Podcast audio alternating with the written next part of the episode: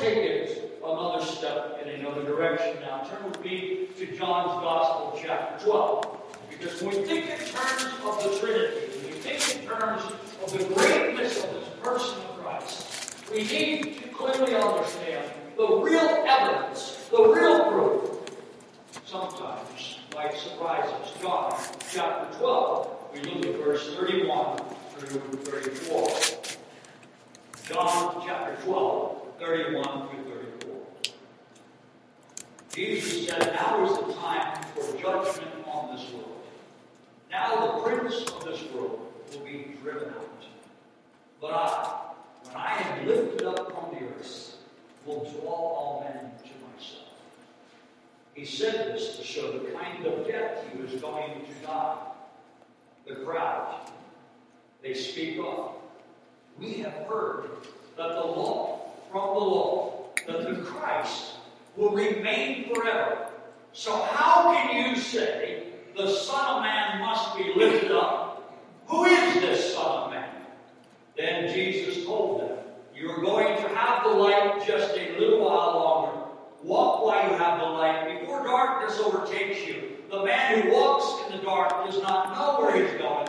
Put your trust in the light while you have it, so that you may become sons of light. When he had finished speaking, Jesus left and he hid himself from them. It is certainly a mystery to believe that the one who walked this earth in Jesus Christ is God. It might stretch us, I mentioned. It might be difficult for us to grasp. It might be hard for us to uh, begin to truly appreciate the beauty or the majesty of who He is. But it is even a greater mystery that if in fact He is God, that He is a man who is going to be crucified. It is much more difficult to us to believe that God has been nailed to a cross. It is much more difficult to believe that in His greatness He steps down than in His lowliness He proves that He's somebody. No wonder why many among the crowds, because they did not understand His identity, they saw His miracles, they believed in His power, but they said, it must be the devil. It must be some other means, some other source.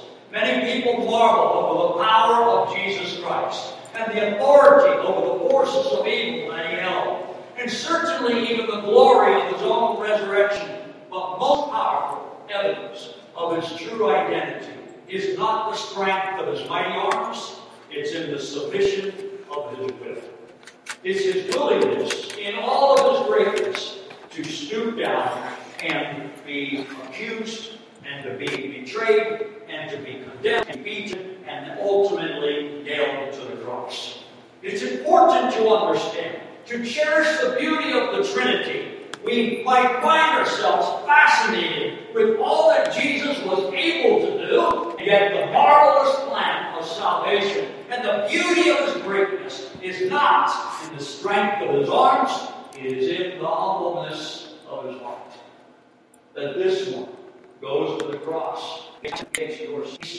His strength is seen in his very humiliation. The Trinity, the beauty of the Trinity, is not so much our preservation of how high he is, it's the cherished preservation of how low the highest has stooped down.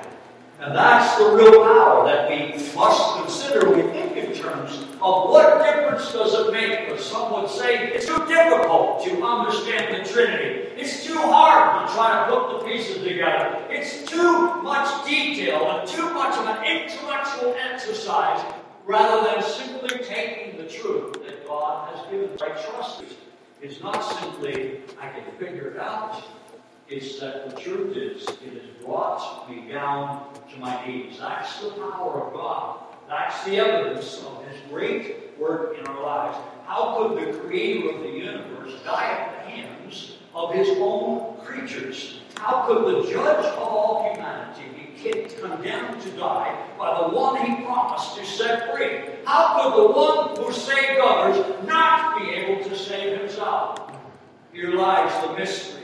It's one thing to become a follower of Jesus Christ because of everything he can do for us. It is a completely, entirely, totally different faith that follows Jesus because he made himself nothing chapter 2, verses 6 through 8 says, He emptied himself, taking the very nature of a servant, being made in human likeness, being found in appearance as a man. He humbled himself by becoming obedient to death, even death on the cross.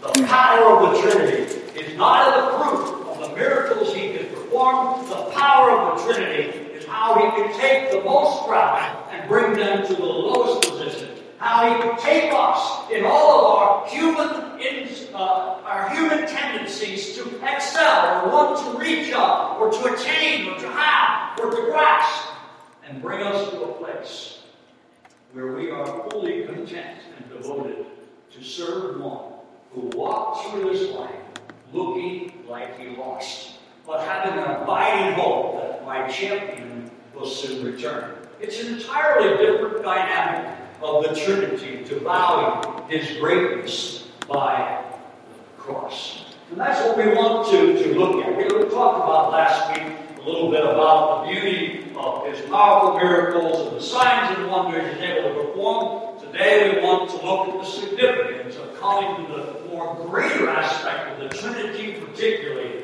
what does it have to do with you and I? First John chapter 4. Let's uh, turn there to the first letter of John, let's back to the book of Revelation. We need to, uh, again, touch upon a mystery, because behind the mystery of the Trinity is the mystery of a changed life. Behind the beauty of all that Christ did is the beauty of how you and I become a different kind of person. Our salvation, not only our salvation from the debt of sin against our account, but the power of sin broken in our lives is uniquely associated with the awe and wonder of the one who gave all. The real power of Christ's manifestation is at work in those who gaze not so much upon what he's capable of doing, it's what he chose to not do. So that cross could be the emblem of our strength, our hope, and our ultimate victory. First John chapter 4. As we mentioned, uh, the, the uh, the Apostle John is, is attempting to communicate to a second generation of Christianity. The first generation had come as witnesses of the message of life. They had seen Jesus, they observed his miracles, they uh, either experienced blessings upon their own life or their parents certainly did. And so you got the second generation of Christianity is rising up and they're losing focus upon what he did but they're certainly driving towards a new world of opportunities that was extremely deceptive and misleading. John chapter, or First John chapter 4, I'll read verses 1 through 3.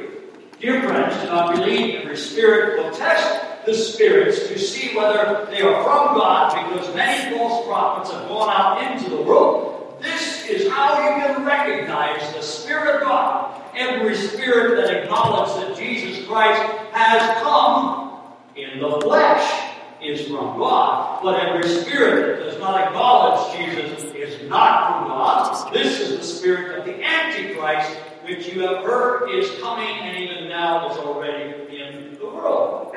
The apostle was burdened to communicate in the beauty of truth that sometimes the best of us have our hand in the wrong cookie jar that sometimes the best of us, as much as we would love to delight in all that Jesus did and continues to do and may we would desire him to do, we must realize that the Antichrist is constantly at work to get the Trinity to break down. Not simply just the Trinity that you and I question the sacred truths, it's the application of what difference does it make obviously, I think many of us are, are uh, have been walking with the Lord long enough to know that if you answer the right questions the right way, the devil isn't going to get too excited. What he gets excited about is your life gets in the right place. Because the real power of Christianity is not going to be an intellectual test we take. It's whether or not we have walked the way of the cross. It's whether or not we have stepped into the beauty of being changed because we too have allowed ourselves to be humbled and associated with the humble one. As we think in terms of this, as what's taking place is, is there was the rise after uh, Christianity was beginning to be uh, more established, the church was beginning to grow, it was beginning to be founded, disciples were being made, and then there's those that come along, got a word from God. There's more power. There's more promises. There's more blessings. John says, be careful. John says, be careful. The power is in the cross. And that's what we're going to look at as we consider the beauty of the unfolding of, of, of working through these things, because that's what John's gospel is written for. Matthew, Mark, Luke, and John can get you the right answers, and you might have some kind of a conclusion how the following the Savior is to imitate his power, and John's gospel drives that it is to imitate his humiliation. It's to meet Jesus at the cross. It's to find that the beauty of Christ is more about him stepping down than him simply flexing his muscles and proving that he is really a somebody out there. As we look in uh, here, we, we follow along as we read in 1 John chapter 4, because what John is writing to is referred to particularly in verses 5 and 6 of 1 John chapter 4. Verse 5 it says, They are from the world, and therefore speak from the viewpoint of the world, and the world listens to them. John is saying that the Antichrist has an enormous way, or the spirit of deception has an enormous way of bringing a person to not only desire worldly things, but to live with a mentality that that is the right answer. He goes on to say, in contrast in verse 6, that we, in contrast to they, are from God, and whoever knows God listens to us. Now, that might seem a little arrogant on John's part to say that the way we know truth is like me standing before you and saying, Those who follow me, you're of the truth, and those that don't follow me, you're of the lie. And yet, that's exactly what John is saying.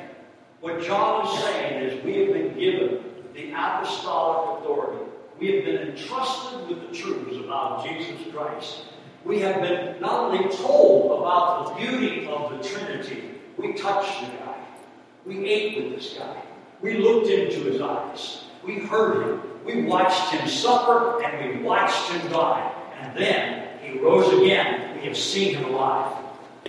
The focus of the faith is in the person of Jesus Christ. And what he has accomplished in the beauty of that cross is what forges our life, it shapes our life, it empowers our life. It is in the aspect that the followers would not want to hear another voice. They want to hear from John and Peter and James, and later on the Apostle Paul, that these truths which are in God's Word, these are the ones you can trust.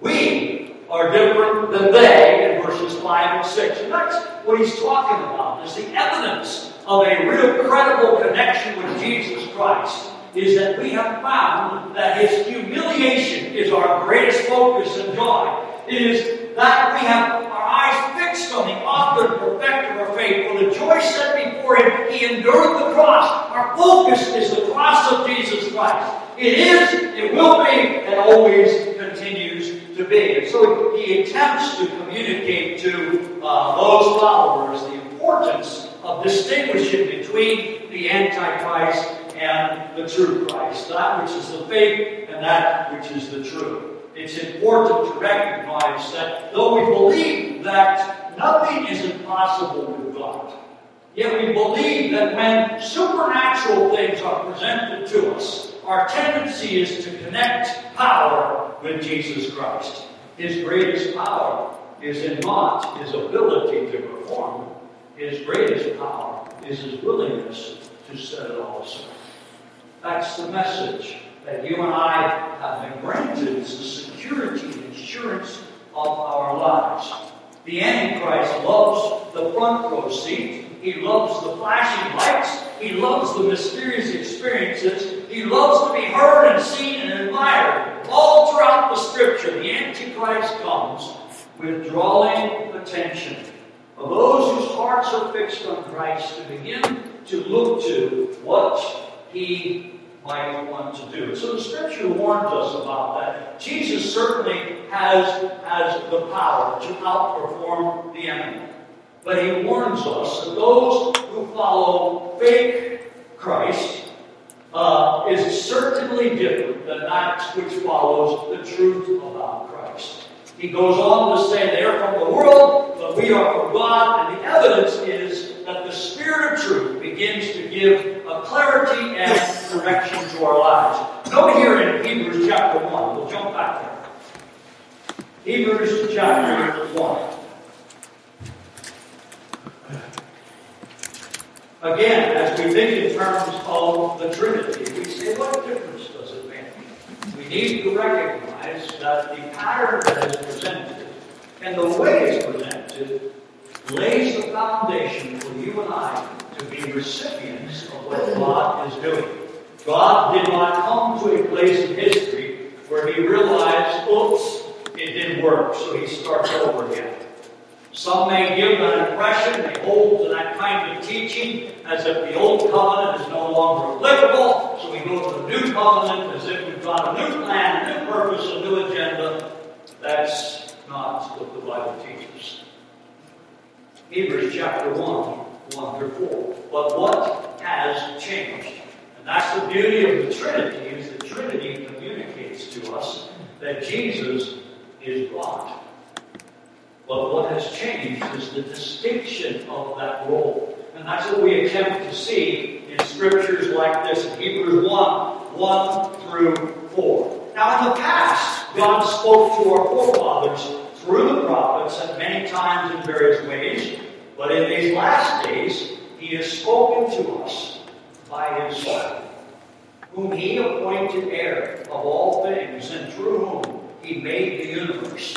Notice in 3, the Son is the radiance of God's glory, the exact representation of His being, sustaining all things by His powerful word. After He had provided purification for sins, He sat down at the right hand of the majesty in heaven. So He became as much superior to the angels as the name He has inherited is superior to theirs. As we think in terms of uh, all that Jesus Christ has done, we are well aware, uh, having been versed in Scripture, of the fact that Jesus came and emptied himself of his glory. It's not that he became less God, it's that he simply took his desire or grasp upon showing himself as God so that he could show himself a humble crucified man. He still had the power to, at any point, uh, save himself, but he chose not to save himself so that he could save you and I. There are many things that I think it's clear to us that Jesus did not have the inability to do it differently. It's just that he chose to set aside his will for the will of the Heavenly Father. It's important that our view of the Trinity, we might recognize that we indeed are children of God. What comes with that is many blessings. What comes with that is many privileges. What comes with that is many promises. And the way we look at the Trinity is I'll set aside that which I could have so that I can become who He wants me to be. The application of the Trinity is the precious opportunity for you and I to say, I don't need it all so that I can become everything He wants me to be.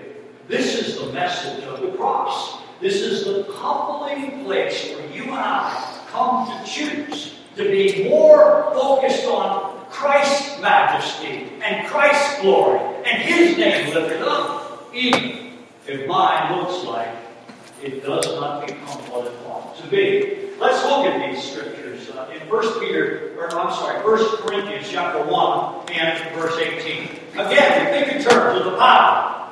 Many times, if we immediately uh, talk about the power of Jesus Christ, we're not so much going to readily think about the cross. We're going to think about his miracles. We're going to think about his teaching with all authority. We're going to think about the demons being blasted. We're going to think about him walking on the water and speaking to the, the sea so that the wind and the waves die down. But the scriptures are clear. In 1 Corinthians chapter 1, verse 18, the message of the cross is foolishness to those but to us who are being saved, it is the power.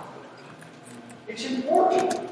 The power isn't so much in seeing the strength of God's arm, it is seen in the transformation of your life and mine. It's the power of God is displayed in the emphasis upon the cross. Look at chapter 1 of 1 Corinthians. We look at verses 22 and 23.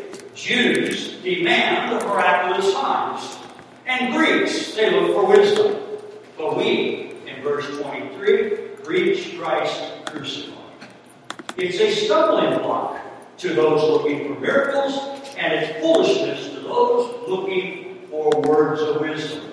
But to those whom God has called, both Jews and Greeks, Christ, the power of God and the wisdom of God, the foolishness of God is wiser than man's wisdom, and the weakness of God is stronger than man's strength. I trust the beauty of the Trinity is not to be analyzed and explained. The beauty of the Trinity is that you and I might humbly walk with the attitude that the cross is the most important component, not only in what Jesus did for us, but it's the most important component in what determines where you and I go through life. And that's something that we cherish, we hold dear to, is uh, as the Apostle Paul concludes in chapter 2 of 1 Corinthians, uh, verse 2. For I resolved to know nothing while I was with you except Jesus Christ and Him crucified. Power is in our focus. Truth is in why Jesus literally came. Obviously, he came and he, he expressed himself in one kind of miracle or another, in one kind of sign and wonder or another. But trust me, he could have done a lot bigger fireworks show than you and I could have imagined. He could have printed across the sky. He could have made an absolute mockery of the devil. But his purpose was the cross is the key. So the devil seems to run as if he's still in charge. But to us who've been to the cross, greater is he that's in me than he that's in the world. The victory we have doesn't look like we're such champions, but the victory is I was lost but now I'm found, I was blind but now I see. My life has been changed. I go through life going through all the bumps, the bruises, the heartaches, the disappointments, the setback, but I know my Redeemer lives. I know that I will see him again. And that is the beauty of the richness of our faith, is that we are a people that are anchored and settled and established upon the cross. And as much as we talk about all that Christ is and his, his true identity as God, the real identity is Him in us, crucified. We uh, look at 2 Corinthians chapter 12. 2 Corinthians chapter 12. It's interesting that many of the apostles suffered uh, as, as martyrs of the cross of Jesus Christ. And many of them, the means or ways in which they uh, lost their lives had something to do with the cross. The significance was that they were so identified with the crucified one that this became the real tone of mockery and humiliation in those years of persecution is because they wanted to uh, make fun of a dead man who claims to be alive. Now we know the truth, the stone can roll away, but he has his grace from the dead. He truly lives, but the way the world knows he's alive is you and me, having Christ in us. The secret to the message of life is that we have come to this uh, same meaning. The cross is the power of God. And the cross at work in our lives is the secret to a changed life. And you and I are a people who have been indeed crucified with Christ. It's no longer I that live, but it's Christ who lives within me. 2 Corinthians chapter 12, we find that even as the Apostle Paul has come to a point in his life, a season in which he realizes not only has he spent a significant part of his ministry looking like he's losing because he's in prison, but a lot of his ministry was attempting to defend the faith because there were many false apostles free, and he's in prison. He says the evidence he speaks. As the devil has seemingly gotten the best of him in 2 Corinthians chapter 12, verse 7 down through uh, 10. To keep me from uh, becoming conceited, the Apostle Paul writes, because of these surpassing great revelations, there was given me a thorn in my flesh, a messenger of Satan to torment me. Three times I pleaded with the Lord to take it away from me. But he said to me, My grace is sufficient for you, for my power is made perfect in your weakness. Therefore, I will boast all the more gladly about my weaknesses, so that Christ's power may rest upon me. That is why, for Christ's sake, I delight in, no here, weaknesses, in insults, in hardships, in persecutions, in difficulties. For when I am weak, then I am strong. It's not that the Apostle Paul is beginning to lose his mind when people accuse him of that very thing, but he is so identified with Christ, the one who was falsely accused and being beaten for things that he has not done any wrong, and being humiliated and nailed to a cross as an innocent man. Paul says, My badge of honor, the verification that I'm on the right path, is it's happening to me. Jesus said, if they hate me, they're going to hate you. They've insulted me, they're going to insult you. You and I need to recognize the real evidence of the power of Christ is not in the strength of what his abilities to perform. The real power is whether or not we've come to the cross and we are not the same people. It has brought us down. It has broken us to pieces. But we are a new people raised from, in essence, the dead because the living Christ now lives within me. These are the evidences, these are the, the trademarks of being associated with Jesus Christ, the real power.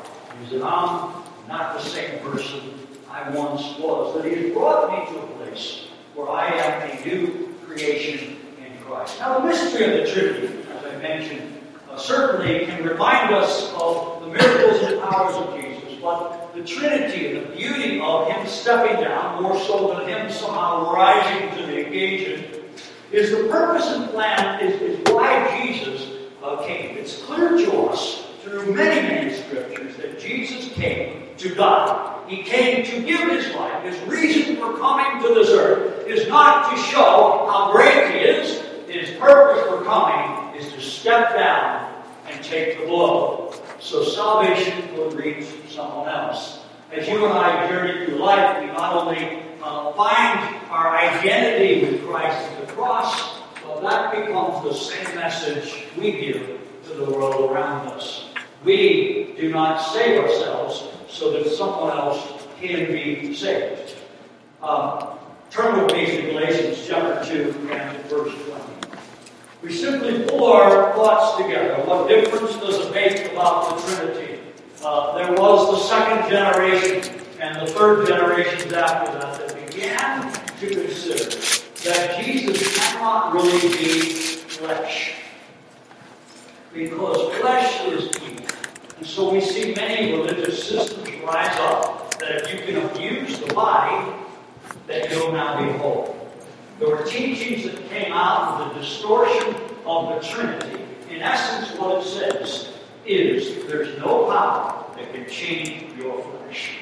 That is why it's important to understand that the purpose that Jesus came is to take this flesh, as rotten as it is, as sinful as it is, and let it nailed to the cross, it can be transformed, it can be redeemed, it can be sanctified, it can be holy before God. The power of the cross brings us to a place where those that bombarded the Trinity was a devil's scheme to basically say that if you are in the flesh, You gotta just accept the fact that I'm only human.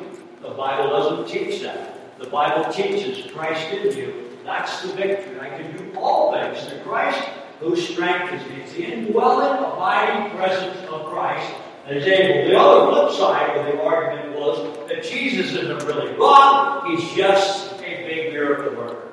The temptation might be is, oh, I like that side of Jesus, that's what I want.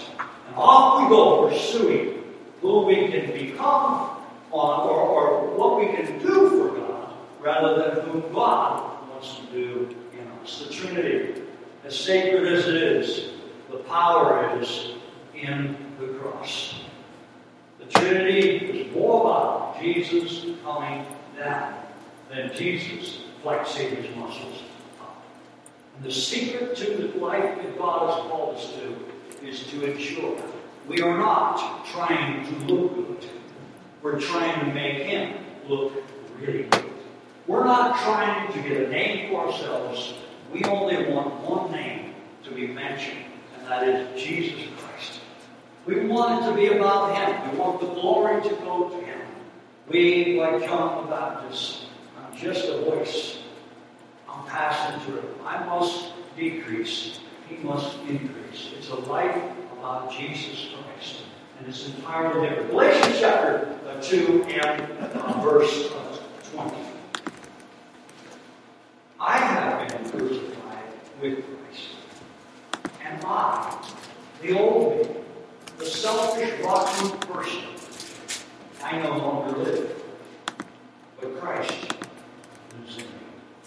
The life I live in the body, I live by faith in the Son of God, who loved me and gave himself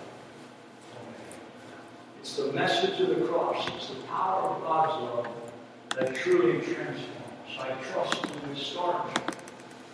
The beauty of the Trinity in our lives, the implication is, if all we know about Jesus is how good he looked, we are not keenly aware the reason he came was to not save himself, but to give his life a ransom for man. No wonder why. The greatest position we can have is being a servant rather than a king.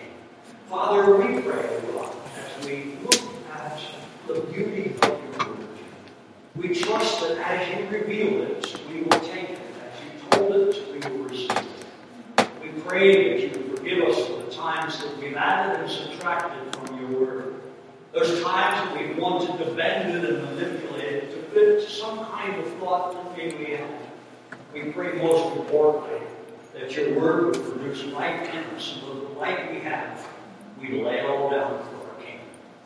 Teach us, Lord, about your glory, and may your name be lifted high. We thank you, Lord, for not only what you've done in our life, but now we pray as we anticipate more fully your purpose and plan for us. We might step into that identity walk with heads held high. In Jesus' name. Amen.